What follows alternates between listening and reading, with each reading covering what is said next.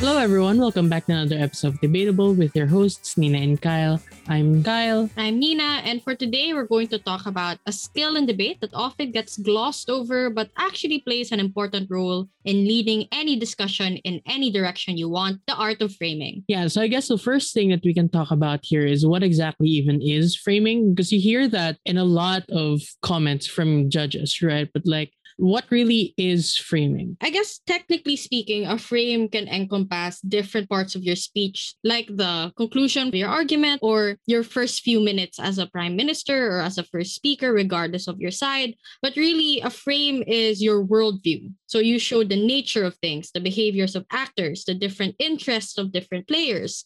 And an effective frame or most frames actually need to paint the world as ways to support your particular arguments. It must be within reasonable bounds of logic still, so it can't be out of this world unless you're debating something philosophical. And a frame provides a sort of meta logic to your arguments, like something your argument to revolve around. Framing is a way for you to strategically set up who the main actor in the debate is. It's also about setting the priorities. So think about how this actor will strategically benefit or would be harmed by a particular side of the debate. So framing basically gives context um, as to their specific interests and arguments. So the importance of framing is sort of weird because a lot of people, especially newbies to debating, they understand framing as something that isn't really important. So what people really find important is arguments, right? Yeah. So I used to be someone like that. Like when I was new, I used to think that making arguments was enough without realizing that I was putting my arguments in the wrong setting. It's like buying yourself a really fancy outfit and then realizing you're not in the proper climate for it. That's sort of what I felt with my arguments when I was starting out. So I would always argue that it would lead to benefits for feminists, for example, but I didn't give a frame as to what the problem was or what the feminist movement needed. So that's just like a concrete example of what I usually went through as a kid. And that's the reason why um, now I'm very detailed when it comes to framing because I lost like Idea Light semi-finals or something because I forgot to frame in a motion about feminism. And I felt so bad because like I'm a woman and I failed my own people by not advancing in that round. But anyway, that's why as a newbie debater, I was struggling to win uh, because while I had good arguments, in my opinion, they weren't important enough because I wasn't setting it up in the way that it was supposed to set up. So they were basically playing in their home court, and I let them, and I basically fell into the trap like many people do when they start out. Yeah, and you can actually see framing happening in front of you in a lot of cases or in a lot of issues. So we talked about mass shooters in the United States and the way it's portrayed is if they're white they're portrayed to be you know like lone wolves mentally ill. But if they're people of color it's you know part of radical islam or something like that or um they always bring up like the statistics of black on black crime some stuff like that. But more recently i was coaching a newbie institution and one of the motions that we talked about in preparation for a tournament was about abortion. And they kept going like but the child it's about the unborn child and everyone was using the term child. So i told them that actually using the term child is kind of unstrategic like even the use of these terms is unstrategic because you're giving off the impression that this person is i mean like the the unborn fetus or something like in a test tube would be of the same moral worth as an actual human being that was already born and you consider a child. And if you were on the side of the debate where you want to defend the right to abortion, you want to say that the right of the woman um, is higher than the right of the unborn because the right of the unborn is just a hypothetical or assumed right. It's not really real. It makes more sense to frame the situation as this unborn fetus isn't really a real person yet. They're not even a child because they weren't born yet. So, in summary, I guess what you can say is that framing makes a case compelling, not because the arguments become more or less compelling, but because you set the priority, you set the agenda for like how people should think about a certain topic. And uh, recently, um, in Visayas InterVarsity, in the semifinals, Ateneo versus UP Diliman, and they were talking about stop and frisk, which was my motion. And I really noticed that the winning team, they had a really big advantage when it came to framing because they were the ones who were saying like what are the priorities that we have to look at in the state we're not really taking a look at you know how do we arrest people because there are alternatives for that. They were talking about how the priority in the debate about stop and frisk is how do you best protect people from you know undue intrusions into their privacy or into their personal space? How do you prevent people from acting on probably racist thoughts or biases? So sometimes it is very noticeable or sometimes people don't notice it. Sometimes whether you notice it depends on like the person who is listening and it, it's quite subtle most of the time and that's really the beauty of it Yeah, the mistake here is people think that they're not framing unless they're deliberately doing so. But the thing is, everything you do comes with a frame, right? When you, for example, ask your parents for a higher allowance, you usually start it off by talking about what you're spending on and how prices have gone up and how, you know, the money you have isn't enough anymore. You're priming them to think in a particular way before you actually launch the argument as to why you deserve more money. Or my favorite example is actually in marketing. And this was in a lecture when I was very, very new to debate. I got a lecture about framing, and they used the example of Steve Jobs because Steve Jobs, when they present the new iPhone or the new Apple product or whatever, they don't just immediately zoom in on the merits of the latest phone by talking about all the nitty gritty updates and stuff. But the story usually begins with what the customer needs, what the problems they face are. And then they narrate a- an effective story where there's an apparent villain and a life saving hero. And the villain is villain is often an inconvenience, like oh, losing your phone. Therefore, have these new Apple trackers, right? And then the product is then introduced, and the hype suddenly feels justified because all the priming was already done. Even if you don't feel like you needed the phone, suddenly you are presented with so many reasons why that phone might be useful for your life. And that's where framing comes in, right? A lot of your arguments may just exist, but they won't be important to people unless you give them a frame to lean on or a frame to focus on when it comes to talking about these discussions. Yeah, so it's really useful in setting again the agenda uh, but like what you said about Steve Jobs, you didn't know you needed this latest Apple product until Steve Jobs told you that this is the problem that you're probably facing. Here's how I can help you with that problem. And that's basically how just like marketing in general works. Like, how do people sell cars? You know, like in these car commercials, they don't really sell you the car per se. What they're selling is a solution to a problem that you might have, which is like the, the feeling of, you know, not having enough freedom or something like that. If the, they're selling you something like Viagra or something to help with your erectile dysfunction, they tell you or they frame it as a solution to your problems with your manhood or something like that. So framing, whether you like it or not, sort of involves pointing out what the problem is and what it looks like and why um people should care. So you can see that in like everything around you. Like look at an ad, think about like how it tries to frame reality to get you to buy a certain thing. So there are actually many types of frames um, especially with regard to debate. Nina was writing them down earlier. She got at least like 20 frames, which is very intense. Nina, maybe you can tell us what the most common frames are. Yeah, I don't think it's going to be productive if we run through all the 20 because that's just not not that it's a waste of time, but I feel like it's too much for anyone to absorb in a single episode. So I guess the three I would like to highlight are tension frames, last resort frames, and lesser evil frames. And there are existent other frames, but they mostly exist in specific themes. Like in animal rights debates, you see frames about uh, humans being superior and most likely to understand better, therefore, so and so. And that's called the anthropocentric frame. On the other hand, you see frames where we are merely stewards of nature, and even that nature in itself is valuable, independent of us, and that's ecocentrism. So you see different frames exist depending on the theme. So I guess the three I'd like to focus on are tension frames, last resort frames, and lesser evil frames. Okay, the first one was tension frames. What are tension frames to begin with? Yeah, tension frames are basically clashes between two values, and you need to sort of hint or resolve which one is more compelling. And usually, this is tied with the idea of urgency. And for different topics it would apply to, they would look like religious values versus, for, for example, liberalism, or liberation versus security. So these things are usually like different values on complete opposite ends, and you're trying to frame which one society currently needs at the moment. And this is where you bring aspects like urgency, and you highlight that, oh, these two cannot coexist. There is a tension between them. Therefore, we need to get rid of one or emphasize another. So this is pointing out basically that the value of your opponent cannot exist or should not exist because the tension is too big and therefore we should decide right now and usually that decision is meant to be in your favor if you want to win the debate. Yeah but how how do you pull off a tension frame? Like what or how do you say that one value is more important than the other? Yeah so there are three ways i like to do this um because it's usually dependent on which side or which person brings out the more relevant context. So there are three ways that you do this.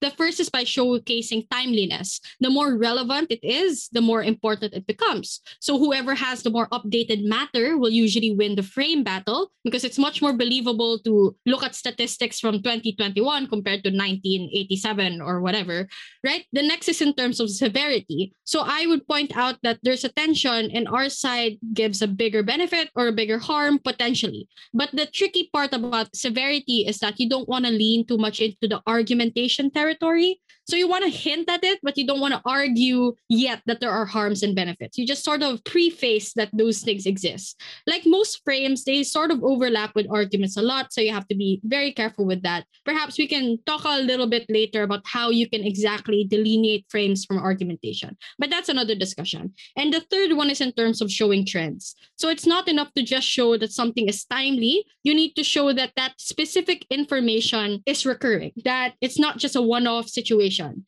that the trend, for example, of meninists and incels being on the rise is not just because of one mass shooting, but it's indicative of a greater culture, for example. And if you have this these three things, timeliness, severity, and trend, then you're likely to reel in all of these things in an argument to showcase how exactly those things are true, therefore proving that your frame is more believable, therefore making your arguments much more compelling. Let's talk about last resort frames. Uh, I feel like these are tricky frames to pull out, pull off. Whoa, I feel like these are tricky frames to pull off because sometimes the last resort frame is strategic. Other times it's not just unstrategic, but it's full on against the spirit of the motion. So I have two recent examples that come to mind. The first one happened actually this weekend. Uh, I was judging around for the Philippine Law Debates Championship, uh, and and they asked me to plug plug it in. So it was um, organized by um, the San Beda Law Debate Circle and the San Beda Alabang Law Debate Council. Um, so yun, that's that's your shout out, guys. So anyway, I was I was uh, judging around, and the motion was about whether children should be able to make medical decisions for themselves over the objection of their parents. That's what the motion said.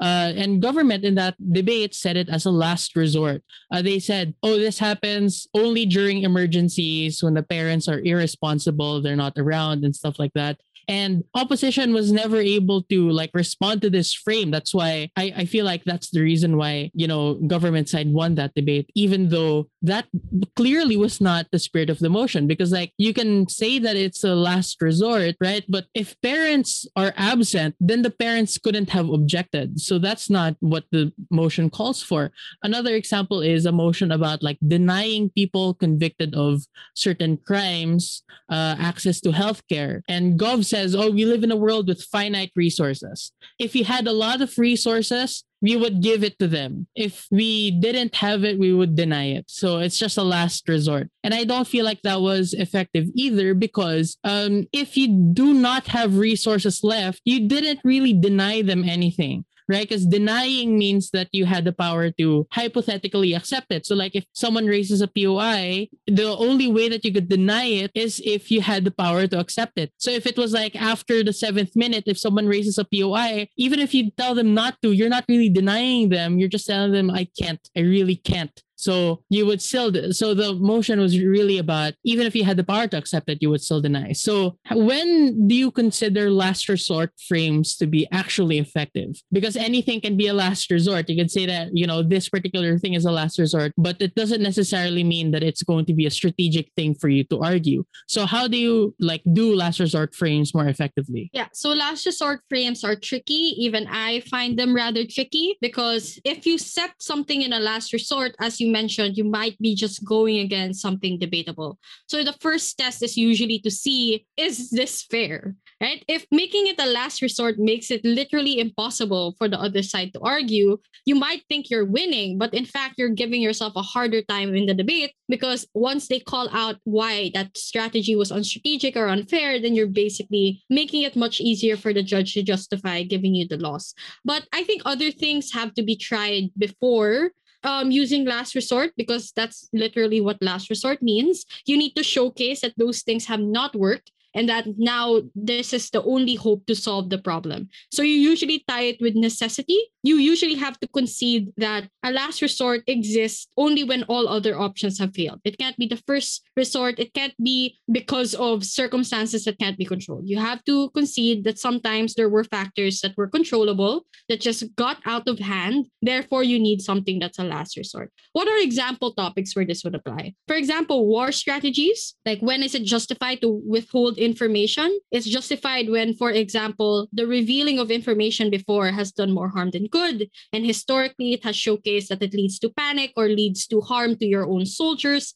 So withholding information ends up being a last resort because of the fact that we've tried alternatives before and they have failed. And therefore, we are pushed towards doing this one thing. Movements also have last resort frames, I would say. For example, when is it justified to use a martyr for a cause? It's when, for example, all other forms of lobbying have failed. When is it justified to use violence? It's when all other alternatives have failed. If you say that, oh, we're only going to use violence when, for example, um, they attack us first, that's not a last resort, right? That just makes sense. That's just an initial resort because of something that uh, that causes you damage or causes you harm, and you're trying to prevent it. So last resort means that there were other alternatives like reasonably present to you, but they are not as effective, and therefore you need to take a different strategy. It also looks like using religion or using religious values to advance your movement, I would consider that a last resort because obviously religions are not as in line with us as we would like them to be.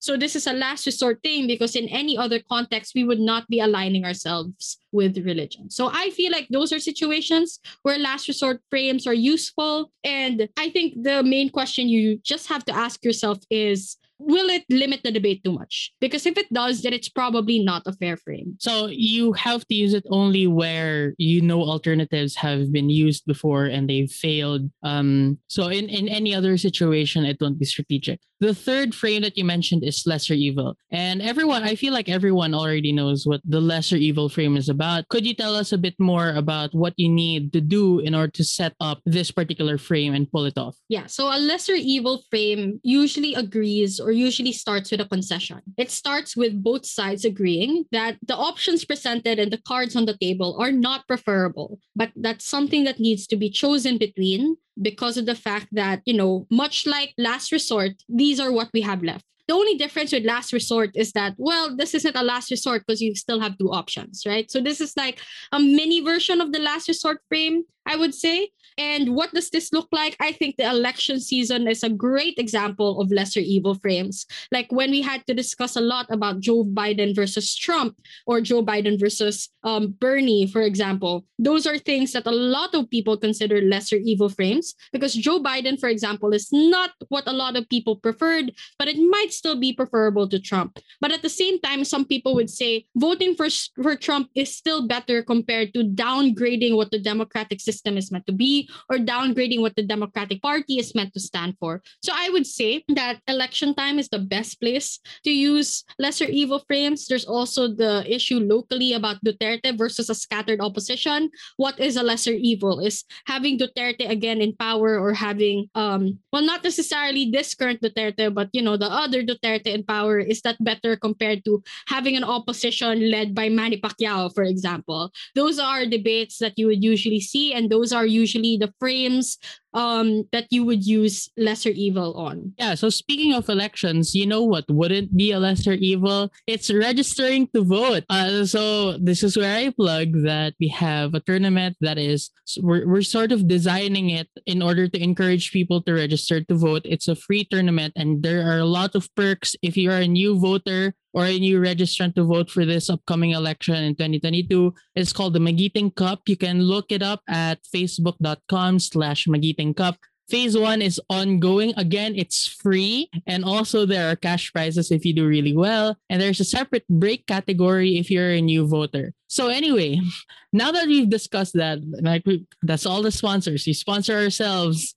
When would the lesser evil frame not be appropriate in a debate? Because in my head, you could always be like, yeah, no option is perfect. No model is perfect. It's always about the lesser evil. Yeah, while all frames are valid sometimes, and there are situations you could use all three, right? You could talk about how this is the last resort because we have to choose between lesser evils, and there's urgency because the elections is nearing. See, I just uh, combined all three at the same time.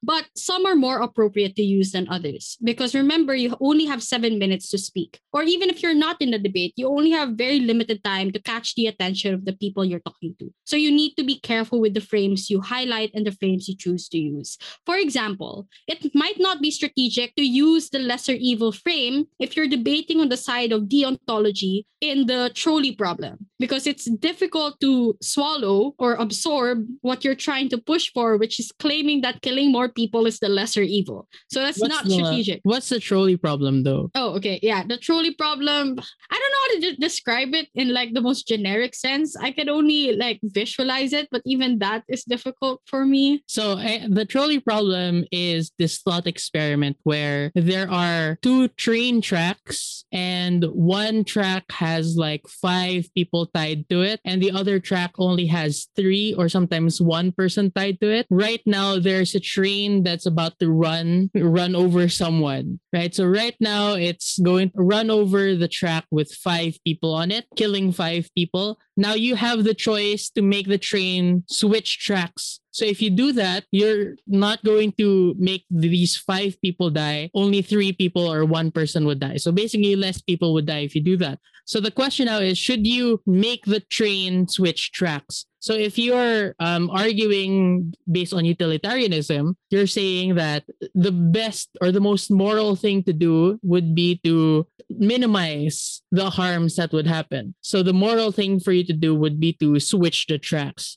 But on the other hand, if you're a deontologist, you would say deontology is basically saying that there are just things that you shouldn't do. And one of those things is killing. And essentially, if you're going to make the train switch tracks, you are basically killing people. Uh, it's not going to be the same as killing five people, but you're still killing people nonetheless. And if you don't pull the, you know, if you don't pull the lever, you don't make the train switch tracks, people are gonna die, but at least you didn't particularly cause people to die. Like someone else did that. Like um Robbie Rotten did it. And b- besides not you. That that's the whole point of it. So I, I suppose like you wouldn't say that it's the lesser of two evils in this debate to say, you know, let's let's switch the track. You also wouldn't say that it's the lesser of two evils to not switch the track because you're basically saying that what you're doing is not an evil at all, right? Like, Mm. am I understanding it correctly? Yep, yep, yeah, basically. Um, so you can't run it, and it's not the most ideal in this situation. And I know it's this is a very nuanced example, but I guess to make it a little bit more generic, and the test you can give yourself is to ask two questions before you apply this frame. The first question is Will the opposing side win if they use the same frame against me? Because if yes, and they can claim that, oh, our side is actually a much lesser evil because yada, yada, yada, then it's probably not strategic to use it if you don't know how to counter whatever you're expecting your opponents to raise. But if you feel like you have an advantage because you can anticipate what they're saying, then probably consider launching it. The second question, therefore, you need to ask is Are there more persuasive frames to use? Because again, you can hypothetically use all frames you want. Like, think of every frame you want, jam them in your speech, but that's going to take up five minutes, right? You need to be strategic as to how you save your time. So if there are more persuasive frames to use, then yes, use those frames instead and save your time. But if you think that other frames are not as compelling and not as strategic, and you think this is the one you can really pull off, then perhaps you use this frame, but sparingly to make sure that the debate is not merely about this frame and that you're not accidentally over conceding, right? Because while you concede that it is still an evil, obviously you don't want to phrase it that way. It's not strategic for you to claim immediately that, okay, yeah, we agree, we are doing something horrible but this we're going to show you why it's not as horrible, right? You always have to start by claiming, okay, it's not as bad. But even if it was bad, this is where the frame comes in. So be very careful that you're not over conceding. Yeah, so I those are the three most general frames, but as I mentioned earlier, there are lots of frames that apply to specific themes only. And there we have a lot of examples. Um, we can probably talk about some of them individually. So one of them is in, in economics. Um, there's the debate about neoclassical economics versus Keynesian economics. I mean, I think this is kind of old hat. Like this is sort of outdated because everyone tends to agree that a lot of the times you need government intervention. But traditionally, the debate here is how much should the government intervene in uh, in a particular economy. So the neoclassical way to view it would be to say that well, the economy sort of fixes itself like if there are not enough sellers of a particular good, everyone would have an incentive to actually sell more of that good and enter the market. So this is the invisible hand theory. Um, meanwhile, the Keynesian economics uh, angle, the frame there is there are um, some things that the market cannot self-correct, and thus it justifies uh, government intervention. So it, it's kind of complicated where you want to talk about like how does it not fix itself. But basically, what you can just say here is on one hand, you can say that the system that we have right now is self-correcting. And on the other other hand, you can frame it as something that cannot self-correct. So the question that you're gonna have to answer here is on, on either side is how would you frame the system that you're talking about that you're trying to change or you're trying to make the same? Is it something that you know is it something that can fix itself or is it something that you need someone else to do? Yeah so i guess most frames are about systems. Another example of a system would be the state like are they meant to be moralistic or are they meant to be utilitarian? So I would say, for example, that as a state, there are two ways and both are valid. It just depends on which side or which hat the state is currently using when deciding a particular law or deciding a particular way to go about a particular problem, right? So, for example, you could say a utilitarian state, for example, would, you know, put up some architecture that is brutalist. Oh, not brutalist. What do you call anti-poor architecture? There's a term for that. I just forget. It's not is brutalist. it hostile hostile architecture yeah, brutalist is just like sharp edges, but like uh the other one, the one you mentioned, is actually meant to prevent the poor individuals from lounging around or sleeping in the streets. Yeah. So, so like- utilitarian state, yeah, they, they have like sharp, what do you call that? Like like there there are spikes spokes, like Spokes. like in the sidewalk so that you know people won't sleep on them it's also to prevent like skaters because I, yeah skaters skaters i Yeah, can I guess. understand. Yeah, I guess. I guess like, so. Like they, the they just don't want people to to loiter in general. So a utilitarian state would do that because of the fact like if I were to defend it, I would use a utilitarian frame, right? That we need to do this because people are getting hurt.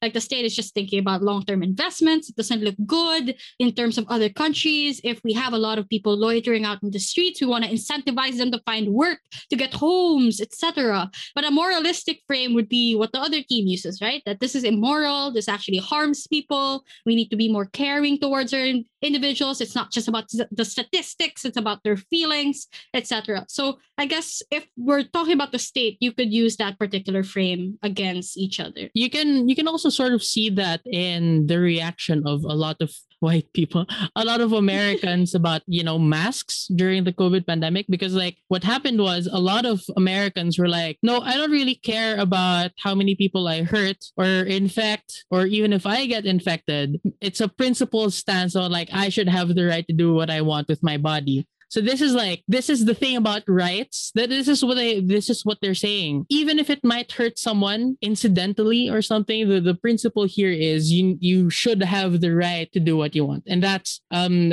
that's actually a reason why I'm I'm quite on the fence with like sort of our brand of social justice where we are thinking of how does this actually affect people from different communities um, because this might sound good from a utilitarian perspective, but from the perspective of saying that there are just moral rights, like moral things that we should stand by. Well, I, I don't like to use the term moralistic because it sort of sounds like the team that is defending the moralistic position is more ethical, but more of like what is the more principled stance here. And in a lot of cases, you'd be surprised to find that a lot of these principled stances are based on people's perceptions of the value of rights. Like how absolute should these rights be? Or um, how likely should it be for them to harm another in order for the right to be justifiably restricted? Um, there are other ones about like are rights inherent or allocated? Uh, so this is kind of you know um, connected to the thing that i was just talking about because one view says that you have the right just because you are a human like human rights and whatnot but other people say that it is allocated to you in order to get a particular good. Um, so people say that y- the, your right to establish a business is not an inherent right. It's something that is given to you by the state in order to get a particular good. Uh, so you can you can say that these are some rights are inherent. You can say that some rights are you know allocated by the state. Just just last night, right? We were debating about um what were we debating about? We are debating about whether or not certain pieces of information should be withheld from Mm. people in order to preserve market confidence in times of economic crisis.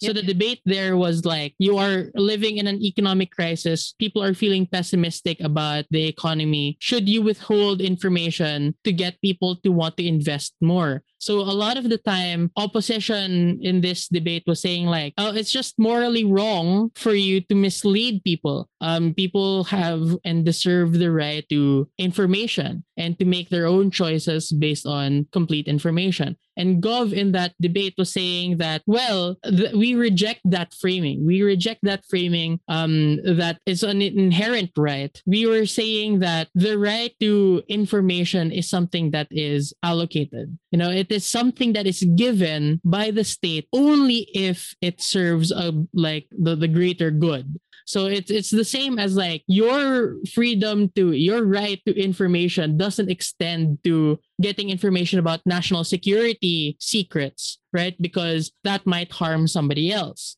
And so in this way, I was framing or reframing the concept of the right to free information or the right to information in general to away from something that is inherent in a human and towards something that is instrumental or allocated by the state. And you know, like personally, kasi I don't really believe in that. Like I, I feel like it is something that's inherent and it's that's there must be a reason why like the right to information is in the Universal Declaration of Human Rights. But I digress. Yeah. So besides that, I would also say something related to rights would be the behavior of people. So you mentioned, for example, how people get their rights in terms of whether it's assigned to them or whether it's something they're born with. I guess the same can be say said about how people behave because there are two frames that you can use, right? You could say that someone's actions is within something permissible uh, based on their circumstance. For example, um, a movement turning to violence. I'm going to use this example again because I feel like this is the most relevant, right? Is it permissible accommodation because of the fact that it's justified for them to use that or to go to that extent? Or is it overstepping bounds? And that's like the two contrasting frames here the sphere of permissible accommodation or overstepping bounds. And you see this quite a lot, not just in movement debates, but even in actions of people like is it justified for example for me to choose something over another thing? Or is it justified for us for for prisoners for example to have the right to vote? Is it overstepping their boundaries based on the rights that were given to them? Or is it still in the sphere of permissible accommodation because of the fact that even if we recognize they've done wrong there's still people who deserve particular rights? So i think that behaviors and rights are inherently linked in this sense.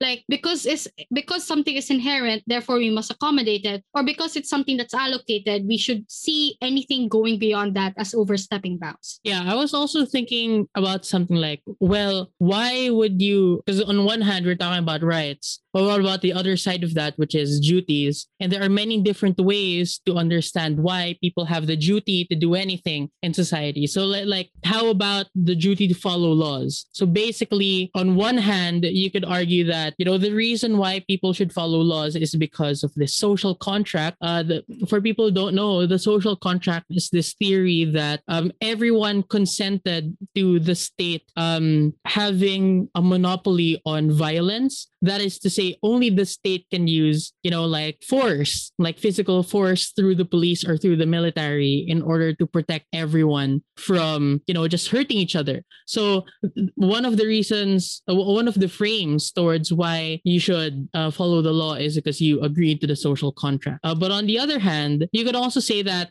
you should do something because it's your moral responsibility to do that something. And these two frames are important in debates about um, unrest or debates about civil disobedience because you will be violating the social contract. You will be violating certain laws, right? By the way, caveat, we are not encouraging people to break laws. But the debate here is what frame should you use in order to make sense of people who do break these laws in order to get like um, a higher purpose and in order to get a greater common good. They do not think that their actions should be determined based on the social contract, but rather based on moral responsibility. Um, you can also twist this frame and say that, well, they are doing the uprising because the government um, violated the social contract, because the social contract is saying that we are giving up our rights to, to violence, to use our fists however we want, uh, and we're giving it to the state. And in exchange, the state will protect us. So if the state doesn't protect us, then that means that the entire social contract, we can just throw it out the window. Like they violated it. Why shouldn't we be allowed to violate it as well? So depending on the frame, you can twist it in order to match like a particular point of view that you want to have. And that's basically the lesson behind framing in general. Yeah, I guess the last one I'd like to point out is in international relations. I mean, there's like a ton more. I just feel like we were talking mostly about domestic applications of frames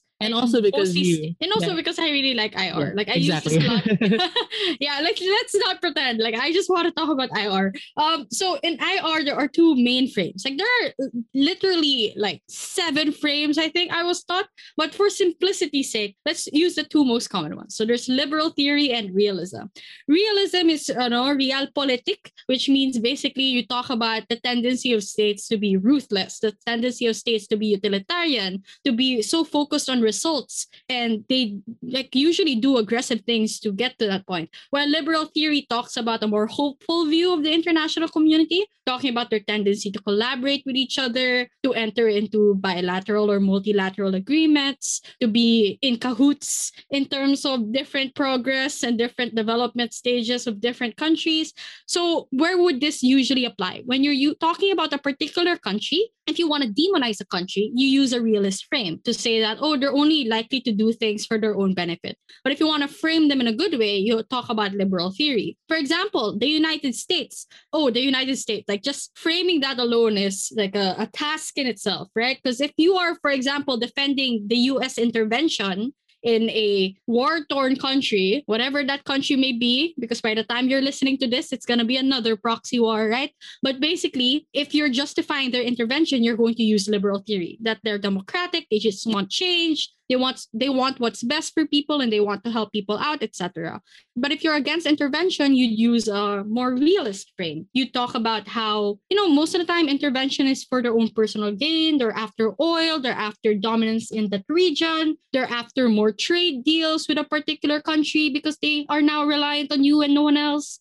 Basically in realism you you assume the worst of different nations and that usually helps you win a debate. Or you assume the best of them and that could help you win a debate if you pull it off.